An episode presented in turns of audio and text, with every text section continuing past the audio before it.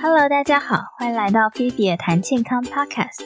今天这一集呢，我们来讲讲叶黄素。那这一集我相信是很多上班族朋友或是就是长辈都会很有兴趣的一集，也欢迎大家就分享给需要的人哦。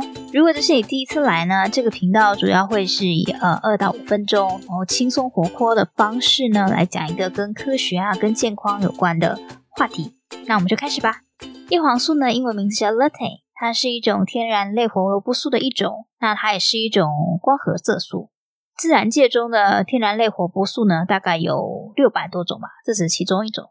然后它是有亲脂性的，所以它不溶于水，所以我们平常也要注意摄取量。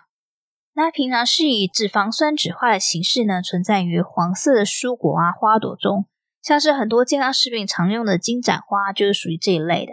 那另外一型的叶黄素呢，是属于游离型的。它主要是在绿色的蔬菜或藻类里面会有。叶黄素是动物无法自行制造的，所以我们必须从外界摄入。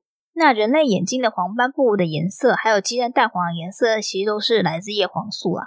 叶黄素它是一种抗氧化物，可以吸收蓝光之类对眼睛有害的短波长光线，所以叶黄素也有助于眼睛免受氧化及高能量光线的伤害。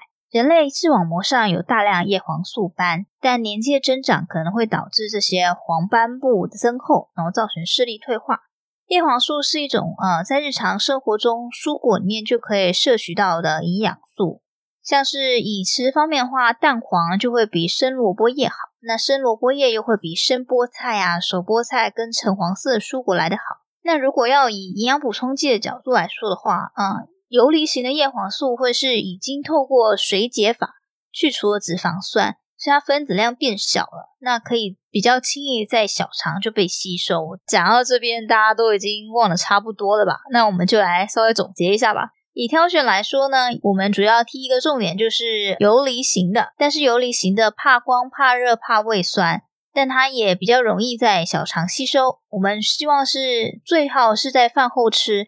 因为当肠袋有油脂的时候呢，它可以让叶黄素的吸收更好。那根据美国 NIH 的研究，叶黄素跟玉米黄素最好的吸收比例是十比二，大概十毫克的叶黄素跟两毫克的玉米黄素一起服用的话，它的补充效果会最好。特别是针对饮食中长期缺乏蔬果类摄取的人来说，那我们如果就是吃叶黄素的话呢，我们必须要避免跟高浓度的贝塔胡萝卜素一起服用。因为贝塔胡萝卜素跟叶黄素、玉米黄素会在人体内竞争吸收的途径，所以如果我们吃了高浓度的贝塔胡萝卜素的话，那叶黄素可能就不吸收了。这样，那最后一个重点呢，就是叶黄素其实是一个慢工出细活的过程，我们必须持续服用六个月以上，会有最好的吸收效果。我们在开始服用两周之后呢，血液中叶黄素含量才正要开始上升而已。持续的服用几个月到半年之后呢，叶黄素才能聚焦于眼睛或者其他我们想要呃它去的地方。必须使用六个月以上，连续的六个月以上，那我们才会慢慢感觉说，哎，我们视力好像有变好哎，才会有一点用这样子。那今天这一集就到这里喽，希望你喜欢，我们下次见。